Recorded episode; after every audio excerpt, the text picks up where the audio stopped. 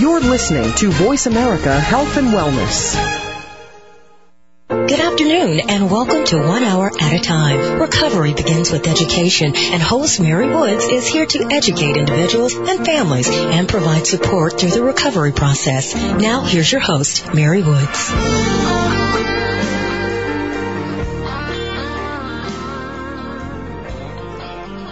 Good afternoon, everybody, and welcome to One Hour at a Time.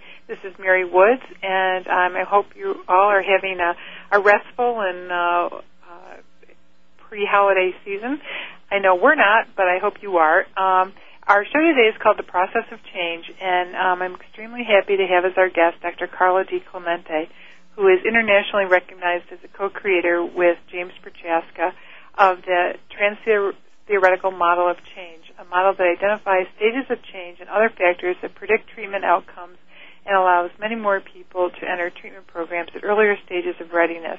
He has presented this model of international behavior, I'm sorry, of intentional behavior change in training workshops both here in the United States and in many other countries. His current research interests include smoking initiation and cessation, alcoholism and substance abuse treatment, dual diagnosis, early intervention with problem drinkers, pregnancy smoking cessation, and initiation of health protection and health threatening behaviors. Welcome, Dr. DiClemente. Glad to be here, Mary. Um, there is just so much to uh, begin to talk about with you, and I thought maybe for um, some of our listeners, you might want to just briefly ex- explain the trans theoretical model. Sure. Um, it's a big word for a relatively simple concept uh, that basically um, whenever people are making behavior changes that are intentional, which means that they really are uh, have to be kind of involved in making that change. There are some changes that that you don't have to be involved in, uh, but in the ones you have to be involved in, usually people go through and work through a series of stages or tasks uh, related to those stages until they really are able to kind of successfully do this and change the behavior and uh, you know make it stable and keep it keep it going. So we've identified a series of stages uh, from what we call pre-contemplation, where the person isn't seriously thinking about making the change, to contemplation, where they're beginning to kind of think about it and making a kind of a risk-reward analysis, uh, to preparation, where they've made a decision, now they have to make a commitment and a plan, to action, where you have to in- integrate and, and kind of uh, implement that plan and then revise it all the way through to maintenance, where you actually have to kind of sustain that change over time and really integrate it into your life. And and so there are things that people need to do at each of those points that would help them move forward uh, in making a positive change or a negative change. I mean, people go through these same stages if they're uh, even in, in initiating bad behaviors, uh, in initiating addictions you can actually identify these same stages of how people go through. They're intrigued and they decide and they move forward and and uh, uh, get involved and then get hooked, and uh, it becomes then a a long term behavior that that they're engaged in. So that's the the essence of the stage part. The other part of the model is what we call the processes of change and that's really kind of the actions that people need to do to engage and complete these tasks that we just talked about. So it's a it's a complex kind of model, but it really is simple. If you if you talk to people about what they did when they changed a behavior, usually they can tell you some of the things that they did, and they will track pretty well onto this kind of model of uh, tasks that people have to do in order to make a change possible. I think one of the fascinating things about this model is the concept that um, the people actually experience this process. And um, I know when um, I first learned about the model, one of the things that, that struck me in in the book was um, that like 90% of our treatment programs were geared toward like 80% of our treatment population. That most of us think that when people come into treatment, they're ready to change. When in, in effect, they might be ready to change, but it they might not be ready to make the changes we're hoping for. That's right. I think many people come into treatments, I think, worried about what's going on or pressured by other people and not necessarily ready to make the change that's there. And even if they think they want to make that change, they all haven't always made the decision, uh, a firm decision. They haven't built a good plan. They haven't made the commitment to kind of do it. And and we have lots of really good action oriented kind of programs. So, you know, come on in here and do this and do this and do that. And if you bring action oriented programs up against people who are ambivalent or not necessarily kind of ready or haven't really thought it through or aren't committed or this isn't part of what they were planning, then you come up with a kind of a mismatch uh, of where you are with where they are. And that, I think, creates lots of problems for people. Well, and it does, and I think in my experience, uh, those problems go back onto the client. It's like they're in denial, or there's something in effect wrong with the person who's coming into treatment. When the reason that there is there there is a mismatch, and that um, the treatment that they're coming into isn't designed to help them. Right. You know, treatment providers are not uh, immune to uh, blaming the victim kinds of things. I think that's really the issue. Is uh, we've labeled people, and you know, when we first started working in this field, I mean, anybody who wasn't ready to change was talked about as being in denial or being resistant or uh, not having yet hit bottom, uh, so that uh, they were really thrown out of treatment until they could get ready and come back in and uh, and be ready to do exactly what we wanted them to do. And the hopeful part about this model is, well, maybe, wait a minute, there may be some things we can do earlier in this process. There may be ways to engage people who aren't quite ready and help them get ready. Um, and, and I think that's been the real, the, the real uh, eye opener for a lot of people and a lot of treatment people. And so there's a lot more engagement strategies and people thinking about how to deal with ambivalence and motivational strategies that people are now using in treatment. When you're talking about engagement strategies, um, can you give our listeners a couple, um, you know, examples?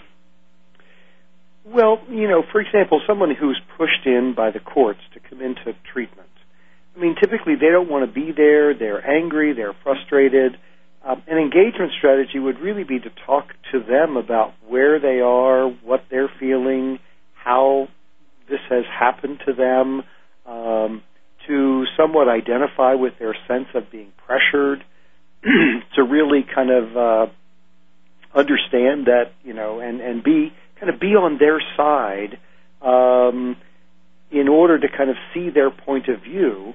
Uh, so that they can begin to recognize that you're not the, the person pushing them. And uh, I like to see us going through this process. I like to say, you know, you have to stand beside the person, not in front of the person, if you want them to walk forward in this process. So I think that's one kind of engagement strategy. I think, um, you know, trying to kind of get them, uh, give people feedback uh, of of where they are. And if somebody says, you know, I really don't drink that much, and yet you look at their drinking pattern and you say, you know, this is drinking more than 95% of the people in the United States. Well, people take note of that and kind of go, well, wait a minute, that, that can't be true. I'm a normal drinker. And if you if you just present some things that are more factual and objective, that are really uh, that that really trigger somebody kind of getting concerned and maybe saying, wait a minute, maybe I do have more of a problem than I thought. Then you're engaging that person to really think about their own issues.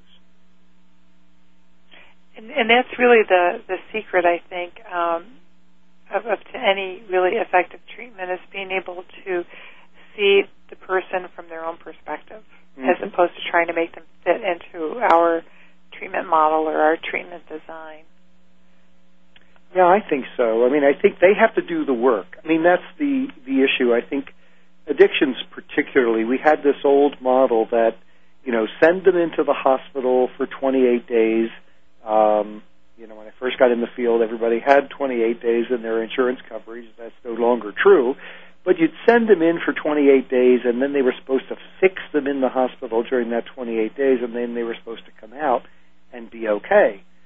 Well, that just doesn't work. I mean, you can't fix this problem, which has often gone on for long periods of time. in in just a short period of time. Yes, hospitalization may be a helpful thing, but but that person has got to get engaged and has to have a plan.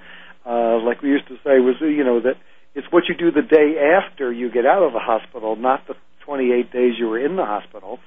That really makes the difference, and that's under your control. So you're the only one who can do that uh, and manage that. Right, and, and looking at this as an illness that can be managed, and it's a chronic illness, as opposed to there's a there's an identifying event that's going to make someone better. Um, right, right. I think the chronicity of this, I think, is surprising. Well, we've just really, it hasn't been too long that we have moved away from what I uh, what has been called the moral model, uh, looking at these. I mean, these are addictions, these are addictive behaviors they're bad behaviors. You shouldn't do them. Shape up and just don't do them.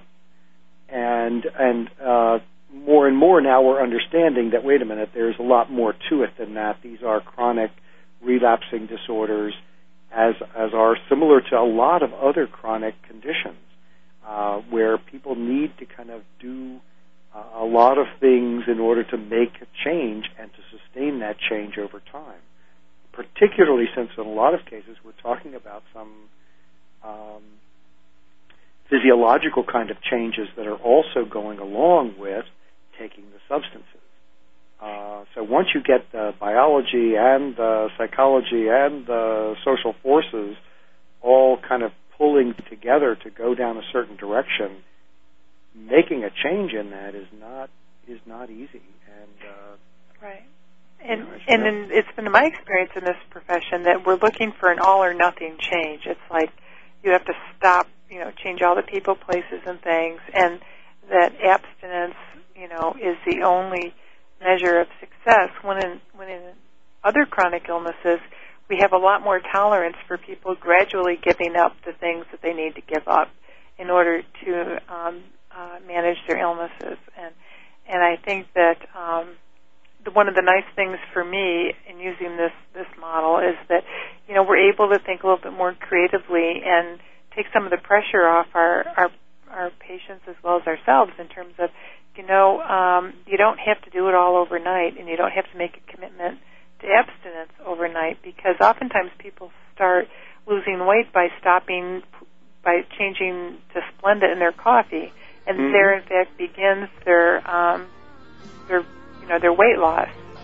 So um, when we come back from our commercial, we'll talk a little bit more with Dr. DiClemente about the process of change and um, how we become initiated both in positive behaviors and uh, challenging behaviors.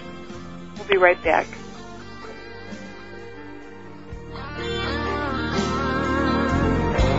You're listening to Voice America Health and Wellness. Westbridge Community Services.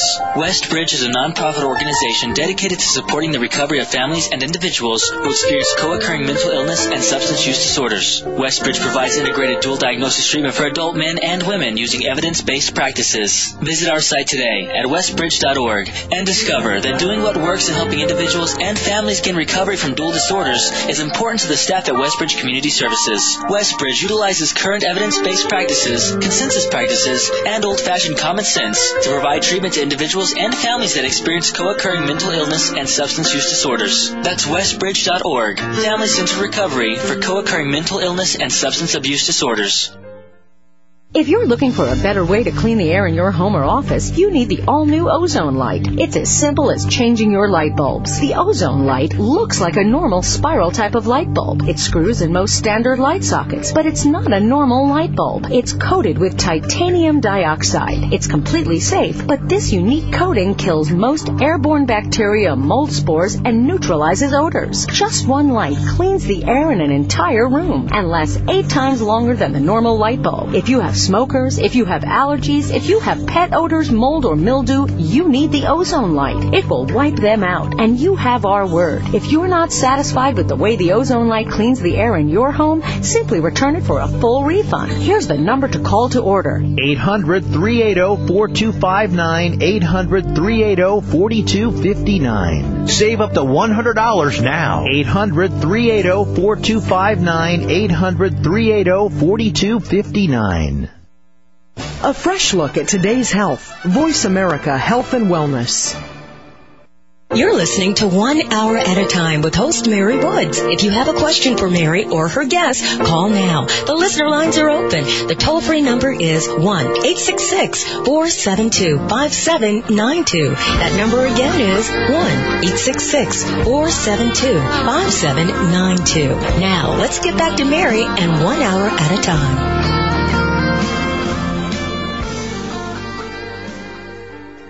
Um, welcome back to One Hour at a Time. We're talking with Dr. Di Carlo DiClemente about the process of change. And I don't think I mentioned earlier that Dr. DiClemente is currently at the University of Maryland at the Baltimore campus.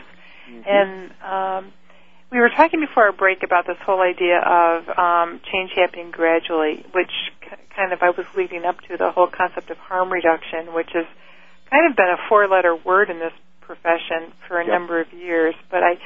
Really believe that um, for a lot of people, that's that's essential to them getting better. What are your thoughts on that? Yeah, I, I think so too, Mary. I think it's really been. Um, I mean, people have uh, made dichotomies, and it makes this either or stuff always get you in trouble. I think uh, because I, uh, from the from the change perspective, lots of people, if I can get you to do one piece of a behavior that's protecting you, I mean, you think about needle exchange, or you think about people cutting down before quitting, or any of those kind of things. Think about the smoking, the Great American Smokeout.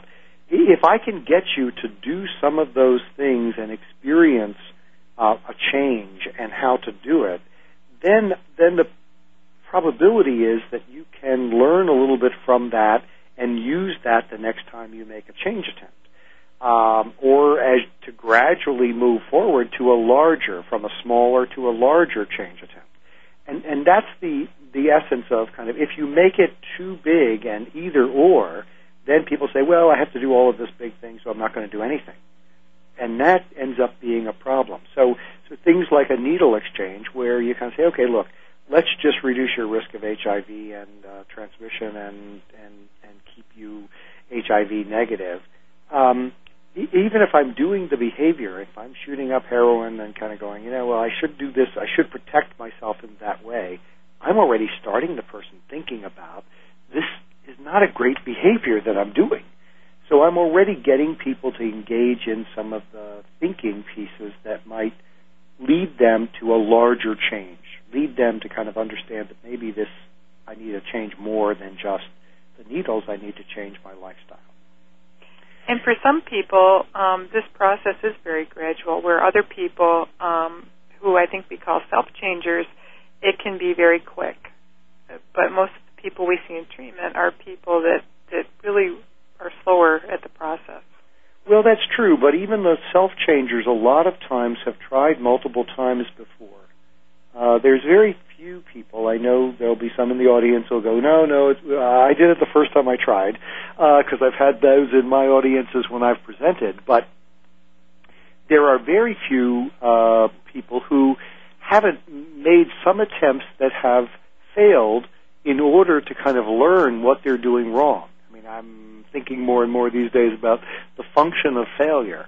And, and failure really does help you to learn what went wrong and how can I do it the next time better? And it's interesting because the self changers will say, well, this time I got it all right. This time I, uh, you know, I used to think I could do X or Y, or I used to think I didn't have to give up this part of it or that part of it. And, and this time I understood that, oh, if I'm going to really do this, I have to put this whole package together. So it's planning, commitment, uh, decision making, they, they finally get all of those pieces right, and it, it enables them to kind of make and sustain the change over time. And when we were talking about changes, you had mentioned earlier about the whole concept of initiation, whether it's a positive behavior or um, a not so positive behavior. And could you talk a little bit more about this, this whole idea of initiation? Sure. Um, if you're going to make a behavior change, there's kind of three kinds of ways that you can change behavior. You can start a new behavior, you can modify a current behavior, or you can stop a current behavior, a current, usually we try to stop problematic behaviors. Sometimes people stop good behaviors too. Um, but but if you think about even drug addiction or or alcoholism or whatever, there's a there's a the same path. I mean, I, I'm doing a lot of work actually in uh, smoking cessation, and if you really think about it, what's the job of the tobacco companies is to get people who are pre-contemplators for smoking cigarettes to think about it. And to kind of say, well, maybe I should try one of those, or maybe I should really think, maybe those aren't that bad, or maybe, and so they begin to think about it, um, and we actually have data where we can show where even adolescents who have never had a cigarette, you know, some of them are are leaning, have expectancies uh, that might lead them to kind of say, well, you know, it might not be that bad. So they become more open and they're considering it a little bit, and and then the opportunity arises and they try it, and that becomes part of their considerations as well. They learn more about that, and and all of that kind of leads them to kind of saying, well, maybe that was okay. Let me keep trying. So they would move through the stage of preparation where they're ready. They're more ready. They're open to it. They may even get committed to kind of trying it on a periodic basis until they get into doing it more regularly, and and that's where you get hooked. So there's actually a lots of people who start down this road and then turn back uh, who have kind of thought about it and maybe tried it and said, okay, that's it, I'm not doing this anymore, and they went back. So it is a path, and if you think about people kind of going through that pathway, um, then they get into action, and we think about an action phase as, as you know, anywhere from three to six months. So you st- you start doing this behavior, and then you start creating a new pattern. And so now it's a pattern of problematic alcohol use or marijuana and as that pattern gets going, then biology starts taking over and supporting and cementing that pattern of use. Um, and, and then you get a maintained uh, behavior change where you now have people who, you know, a lot of people we've treated for alcohol and uh, and tobacco, you know, they've been doing this now regularly for 20 years, sometimes 30 years, sometimes 40 years. Um, so that that becomes really part of who they are. As a matter of fact, they call themselves, "I'm a smoker." Uh, they're not just somebody who smokes; they are a smoker. So, so that same process of kind of beginning to initiate uh, and then developing that really helps to um, really helps to uh, kind of get things going. So that's the that's the the problem uh, as you see in terms of kind of moving forward they they then engage in that behavior. But but you could take that same stage and look at uh, initiation of uh, exercise, for example, and how you have to get people convinced that this is a good idea. Then they have to kind of build a plan. Then they have to get organized in that plan and and uh, and, and do it on a regular basis and sustain it. Most of us get going, but we don't get it get it in is totally integrated into our lifestyle, so it doesn't keep going. So that's the idea behind starting a new behavior. So, in essence, when we have someone come into treatment for addiction or substance misuse, they're in action in that behavior. And what we're trying to do then is somehow engage them or initiate them into a brand new behavior that is probably the polar opposite of what they're currently doing. Right. When they get into the once someone's in, it's really action or or maintenance. Actually, mm-hmm. um, they have to get into the you know in the whole process of action or maintenance. Then they um, once they have maintained that, we have to decide when we're in treatment whether these folks really are in action or whether they are have a maintained problem. Once they're in maintenance, we need to take them through the stages of recovery if they've just kind of got into action, like you'll see a lot of adolescents, they're, they're, they're engaging in it, messing around with it. Our job there is prevention, not treatment, because we have to move them back. We have to kind of discourage them from continuing this pattern and, and have to move them back into earlier stages and hopefully convince them that this is not a good thing to, to, to do uh, so that they'll then say, no, this is, I did that for a little bit, but I'm not going to do this anymore. Really Yeah. not in my best interest to do this. Right. Right. Yeah. Yeah. And what about the stages of recovery? Well, the stages of recovery are the ones we described as well. They're the same stages, but it's really now the challenge is how do you get somebody to quit a behavior that's become a part of who they are and how they operate. Um, and so that's really where you then move them through, and you have to get through the ambivalence and do the other. So it's really, it's interesting. If you really think about addictions, you could think about it as stages of becoming addicted, and then once you're there and have it established, you have to go through the stages of uh, recovery or stopping or uh, regaining kind of your a healthy perspective and a healthy uh, lifestyle. And when it's when you're in the throes of, of when someone's in the throes of their addiction, they're benefiting in some way from from that behavior. And if there's some type of intervention, be it family or legal or um, job related, all of a sudden um, they're being asked to take something that they've perceived as being beneficial and give it up. And um, and that's a lot to try to um, to rub up against. And and, Yep. and our expectation is is people are going to come in and like change immediately. Right. Um, Right, and that's, I mean, you know, most of us can see the negatives uh, for other people a lot easier than we can for ourselves. And so a lot of us do the same thing. I mean, I'm always amazed. I mean, I think about people with health behavior problems, I mean, like diabetes and uh, cardiovascular problems and whatever, and we say, well, gosh, you know, this is a life threatening illness. You need to do all of these things. But many of them don't do the things that they're supposed to do. It's not just addicts who don't do what we think they should do. right. Right. Um, so it, it's it's a it's a it's a behavior change challenge, I think, for all of us to kind of see which things we could do best and how to really make that change happen. Um, we'll be right back with more of our presentation with Dr. Di Clemente. Um, stay tuned, and we'll be back in a minute. You're listening to Voice America Health and Wellness. Westbridge Community Services.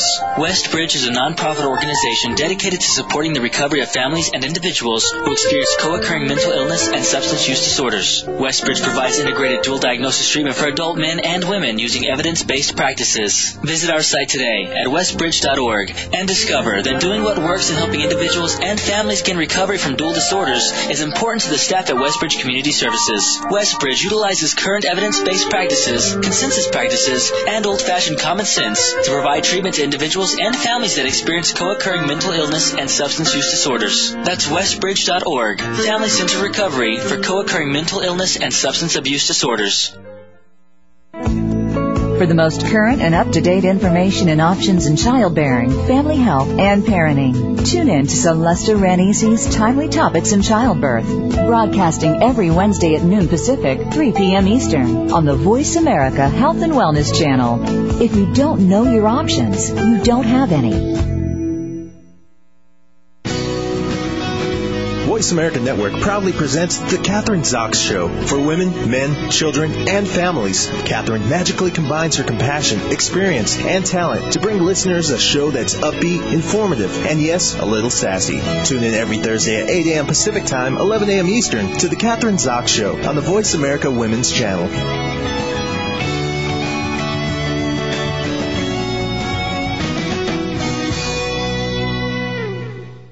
Your life, your health, your network. This is Voice America Health and Wellness. You're listening to One Hour at a Time with host Mary Woods. If you have a question for Mary or her guest, call now. The listener lines are open. The toll-free number is 1-866-472-5792. That number again is 1-866-472-5792. Now, let's get back to Mary and One Hour at a Time.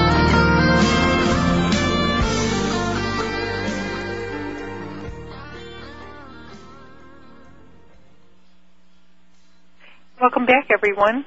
Um, this is one hour of a time, and this is Mary Woods. We're with Dr. DiClemente, and we're talking about um, the process of change. And uh, one of the things that I really began to understand when I started um, using this model, this trans theoretical model, to conceptualize how people get through treatment is the importance of decision making and um, whether it's in my own life and trying to battle my own weight loss or or gain, or um, just beginning to understand um, how important it is to make a decision. And you you mentioned earlier how sometimes people come into treatment because they're mandated into treatment for one reason or another. And one of the things that I learned, um, I used to uh, do a education group here in New Hampshire at the state prison, and I always used to ask the guys, um, "How many of you are going to stay sober when you get out of jail?" And everybody would raise their hand. And then after I understood this model, I changed my question and I said, "How many of you are going to stay sober after you get off probation or parole?" And probably only a third of the people um, had their hands up. Mm-hmm. So uh, for me, it's really important to learn how to tease out when someone comes in for treatment, what is the decision that they're making? Because I always assumed it was, well, they want to be sober and have a great life. And in reality, that's not always it. No, that's really true. Uh, people people change for lots of reasons, and sometimes what they do with a lot of these behaviors is stop them, but don't change them.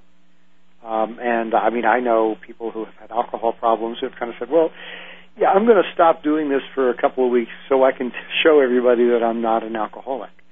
So people stop behaviors. I mean, women stop smoking during pregnancy a lot of times just to protect the baby, not themselves, and, and go back immediately after they give birth. So, so you can.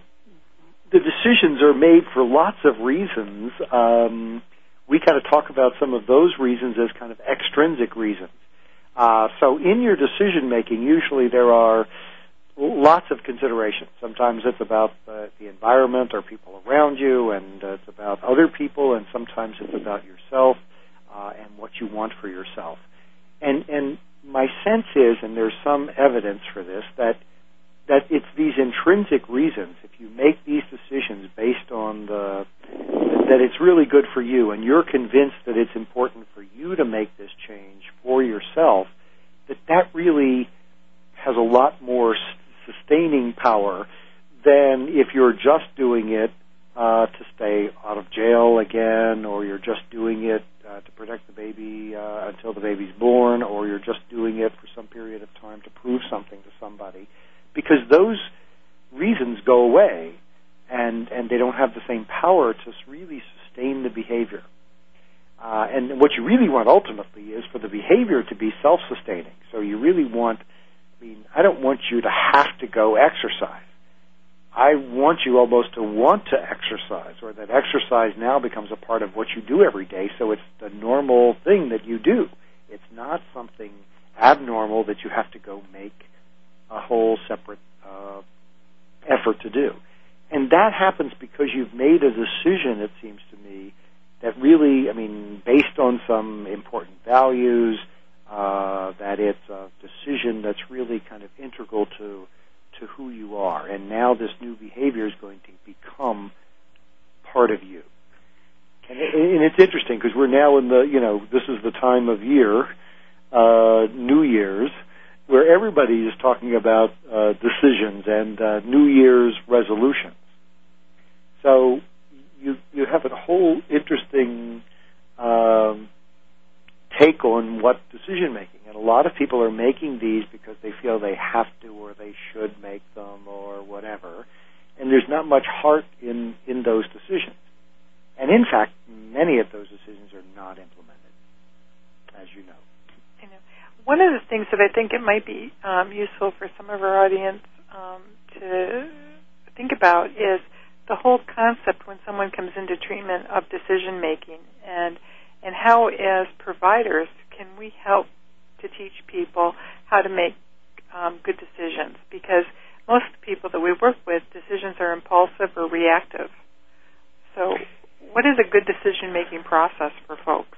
Yeah, that's a that's a easier said than done a lot of times because I think um, we we we set up our decision making processes early in life, and so some of us tend to be kind of uh, uh, thinkers who take a long time to make a decision, but when we make it, usually it really says, uh, stays.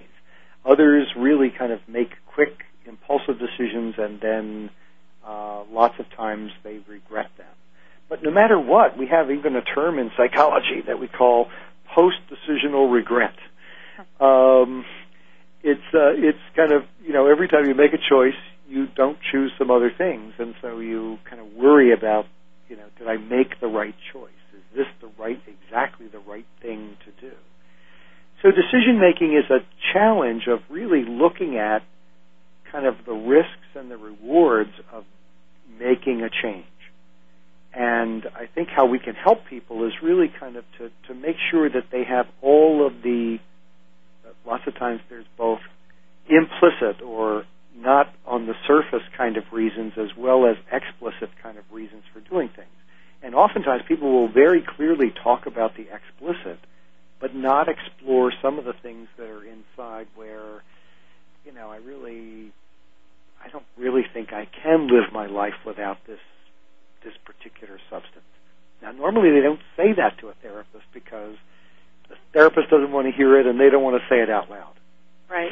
So I think one of the challenges for us is really to kind of, again, if you're on the getting on the inside with that person, is really getting them to to talk about the things that are really important to them, to link what they're thinking about to important values, to reconnect with some of the values that they've had um, that that in some ways get lost. I mean, I, I like to tell people, you know, I've never seen a high school yearbook that said what that's written underneath the picture. What I really want to do is become a drug addict, have two failed marriages, uh, go to jail for a year or two, uh, and not have a job. Nobody wants that. Right. So everybody's got some values that I think are important, and, and the idea then is to try and explore and connect to uh, important values and have them see it. The other thing about decision making, I think, is people have to have hope, and and hope is also important in this process. That you know, if you're so discouraged, if, if on the on the negative side of change is it's going to be impossible, well, there isn't much decision making you have to do uh, because it, it doesn't matter what decision you make; it's going to be impossible to implement or to do it. Right. So you have to help people with both the hope and and kind of a thorough exploration of kind of the their own considerations, especially the ones that they've made in multiple attempts that they've they're really hiding from themselves. Right, right, and I think um, from from a treatment provider perspective, if someone hasn't made like a decision to stop drinking or to stop using drugs, then they really can't relapse. And I think oftentimes we mislabel people Uh-huh. as chronic relapsers when in effect they're people that have just haven't made the decision that we assume they've made. Excellent point. I agree with you completely that a lot of times the relapse is not because they couldn't do it, it's because they never really firmly made the decision Right. uh, to, to do it. And then when you get to do it and you don't have a decision to underpin that that's really strong, uh, you, you fail. It's relatively pe- simple.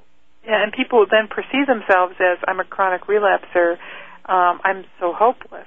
I'm Mhm. never going to get this right, and it becomes this vicious cycle that um, is really sad. Right. You know. No, I think the the death of hope is really one of those things that you know. That's why I say you really have to kind of encourage and really kind of help people understand. And, and I think that's one of the wonderful things about AA and all the mutual help groups. Um, you see in many of the mutual help groups people who were there, who were like you, and who made it.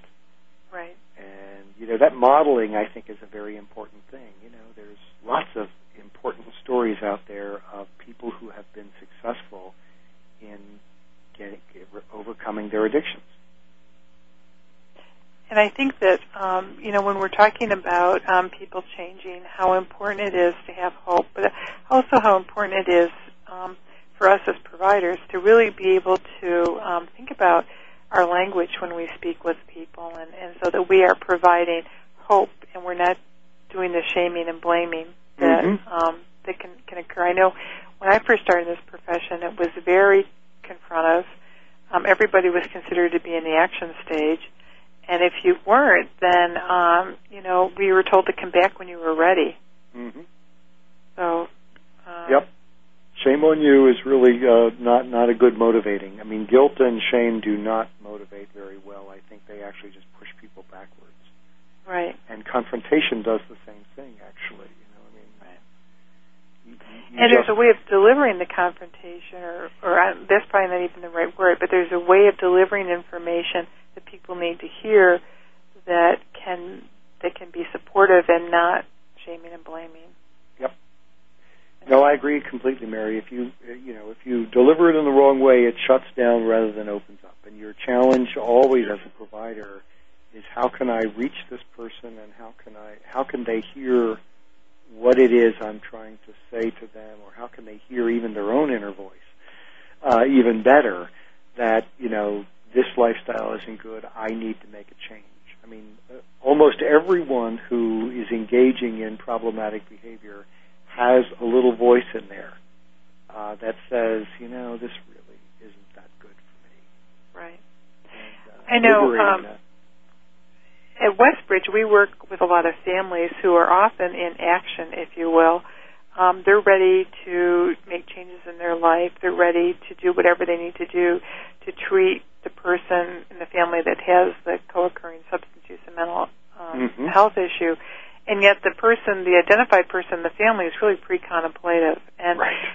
and and what's great is we give everybody your book. We give all the families your book and say, please read this, and then we're going to talk about it. But sometimes that still isn't enough. Families Mm. are in action, and they want their family member to be in action. And um, do you have any words of wisdom for for us and for other treatment providers that kind of get in this bind? Well, I think it's it's uh, hard. I think uh, you know to ask people to to kind of wait a little bit, and that's always been the case. I mean, asking people to be um, to, to to wait and let other people catch up is not easy. Um, Right. But maybe we can talk about it after the break. And, Okay, we'll be right back, and we'll find out more about what we can do when our families are in action and our uh, clients are in pre-contemplation. Be right back. A fresh look at today's health. Voice America Health and Wellness.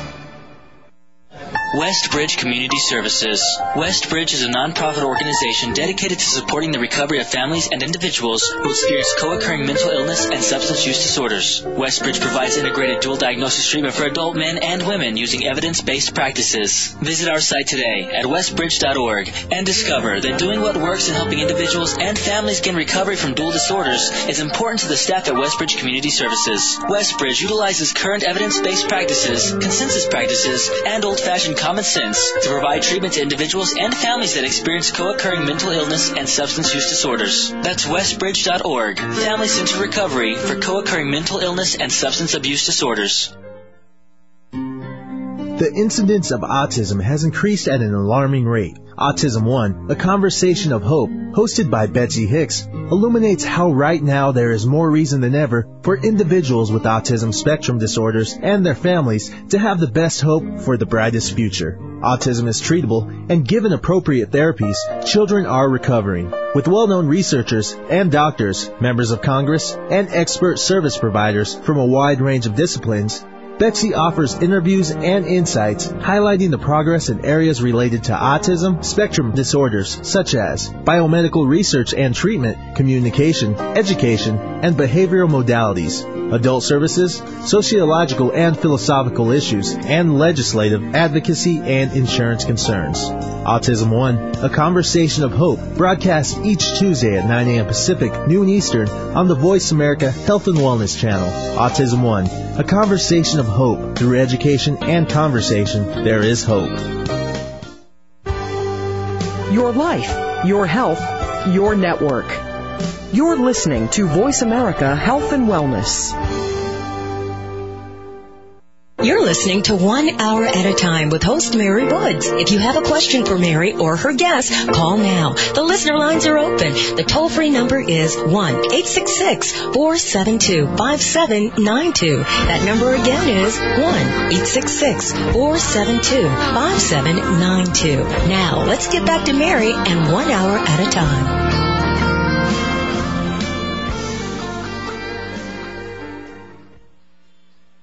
Welcome back, everyone. We're um, talking with Dr. Carlo DiClemente about the process of change. And before going into break, I'd ask Dr. DiClemente to talk a little bit about um, how we can help families who are in the action stage or ready to do whatever it takes to um, help the person in their family with a uh, with a substance use disorder, mental illness, obesity, whatever.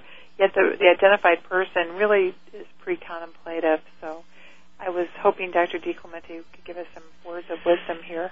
Yeah, there's no there's no magic to that. I do think that um, you know families need to take action about the things that they can take action on, and that's the that's one challenge I think that's there. I mean, what they you can't make somebody else do something. I mean, you, you might be able to get it, them to do it for a little bit just by force of your will, but but it's very difficult to kind of make someone, even the courts have a difficult time making people do things when they have all the contingencies around that are important. So I think that what I try to work with families, you, you, kind of try to give them, you know, instead of a lot of negatives, which I think is really what usually happens is you must change, this is terrible, you're doing a terrible thing, to try and look at positives and focus on some of the things of what, what are some of the good things that we'd like to see happen um, to make those kind of suggestions with uh, love, to look at what you have control over, and to see what it is you want to do. Lots of families are frustrated by what that they're over functioning a lot of times, and you know they need to stop over functioning for this person, and maybe let some consequences uh, happen so that that person can learn from the consequences.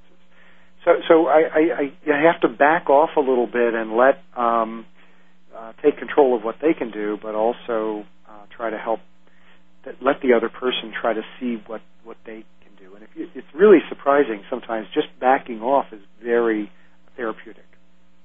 So I don't know that there's any magic. Uh, we've tried to kind of say at every stage, family can be helpful or can hinder. Uh, and you can hinder by really pushing. I mean, the more you push, a lot of times the pre-contemplator, the more they go the opposite direction and are going to prove to you that they can't change. Right. So you have to be careful not to get in locked into that kind of a negative spiral. Um, I was just wondering if maybe you could share with us some um, type of exercise or whatever to for for each of us to understand. Like I'm contemplating losing weight again. Mm-hmm. How will I be able to gauge which where where in the process I am? Well, that's a good a good question. I mean, it's a good thing, especially around this New Year's time. I mean, I guess I, I think uh, there are several things. One is to kind of really to think through: is this the the top priority? Most of us can't make lots of multiple changes at once. I know, you know, we go, okay, well, it's a new year. I'm going to be a new me. I'm going to do all of these things. Well, if some people can do that, but most of us have a tough time doing five or six things new. Um, it's better to kind of segment it out and try to figure out which is the top priority. So I try to kind of look and say, okay, well, what's the thing that you really want the most? Even if it's about diet and weight, it's it's which thing seems to be the more most important piece of that for you, and and help you to kind of figure out: Do I have enough reasons? Have I really made a firm decision? Is this just something New Year's is coming, so I have to make a decision, or is this really me? And if you've really made the decision, then say, well, let's look at my plan and my commitment. Um, did I make this? A, is this a top priority for me, or is this one of the things where I go, you know, if I have time, I'm going to do this. You know, most of us can't fit some of these bigger behavior changes into small pieces of our lives. They, we really have to set aside time and energy. That's the problem of making a change. So if it doesn't have a priority, not going to happen. So, so then you're back in contemplation. If you're not really making it a priority and having the commitment. Um, so I would just say to try and really look at all of those pieces and see what you have done uh, and what you have ready and how much you're really ready to commit uh, before you know jumping out and saying, okay, I'm going to do this in the new year. Uh, January 1st is really not that much different from December 31st. it, uh, it, it's the, it's just the next day. So unless you really have done some of the work, uh, there's no magic to just because it's uh, uh it's 2008 uh, this is going to happen automatically. And, and I guess that the other thing is to kind of make sure it's not just fantasy, that you really have some reality underlying this. Is there anything that, um, I mean, if, if I, how will I know when I've made the decision, when I'm ready to do whatever it takes, when I well, I think yeah. I think part of it is uh, ready to do whatever it takes. Part of it is um, if if you've made a firm decision, then it won't be hard to prioritize this particular issue. Um, it'll be easier to do that. Now you will have to also move other things around in your life. Some other things may have to take a, a back seat for a little while until you get a new pattern of behavior going. So, you know, say, okay, well, I really like to just sit and watch TV in the afternoon, and you have to get an exercise regimen going. Several of the days when you do that, you may have to give up that other thing, and you have to go out and do this until you really get a pattern to where now, what I really like to do is go exercise three times a week. So, yeah, I think that the decision, part of the commitment is uh, really setting a date. Part of it is kind of being really concrete about what you're going to do and not wishy-washy I mean, if I really is not clear what you're going to do, I'm not sure how much of a firm decision, and I'm certainly not sure how much of a firm commitment you've made.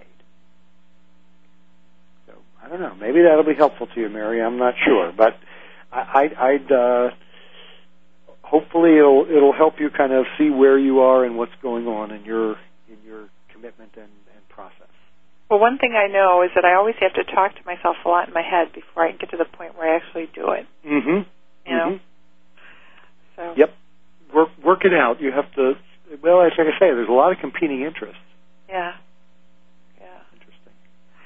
Um, if people are looking for more information on um, the stages of change, whether they're um, professionals or lay people, um, Yeah. can you give us some resources? Sure. There's um uh well my book uh published by Guilford is called Addiction and Change. It's really a little more for professionals. I think people who understand addictions could read it. It's not um, esoteric, but it is a little more for professionals. Uh, we also have done a book. Uh, Prochaska, Norcross, and DiClemente have a book called Changing for Good, and it's uh, it's out in paperback. You can get it through Amazon uh, or any of the outlets, even Barnes and Noble. It might not be on the shelf, but you might be able to order it. Um, and it just came out on a new. They just redid the cover and stuff, and it's it really helps to try and talk to you and does have some self assessments as to where are you in this process and how can you, what would you need to do in each of these stages to really make a good decision and make a good behavior change. Um, we also have a website at the university. Um, it's uh, UMBC, University of Maryland, Baltimore County dot edu, and then you'd go to the psychology, so it's backslash psych and backslash habits.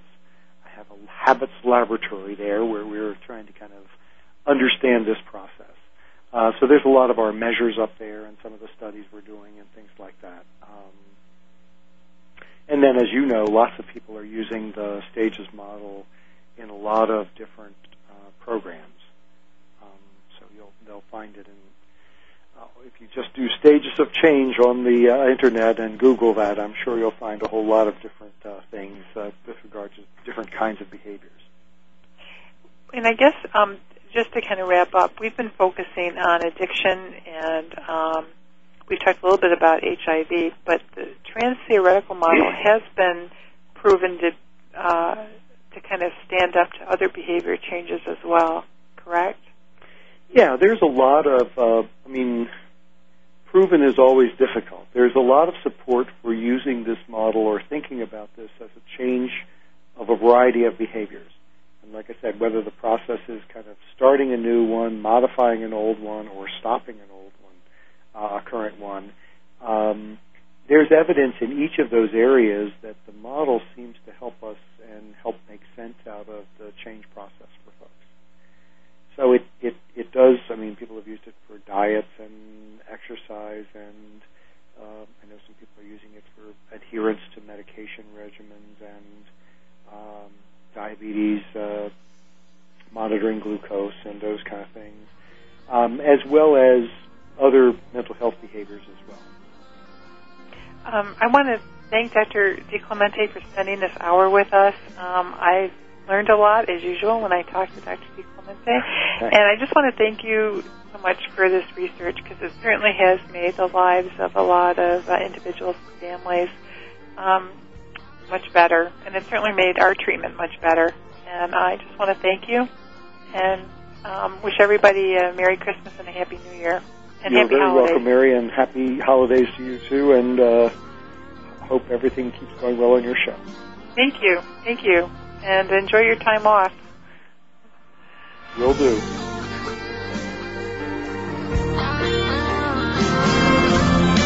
We appreciate you joining us today for one hour at a time. Successful recovery from a substance abuse problem or mental illness depends on education and support of loved ones. Thank you for being that support system. Be sure to tune in next week for another hour of education and compassion, one hour at a time. We'll see you next week.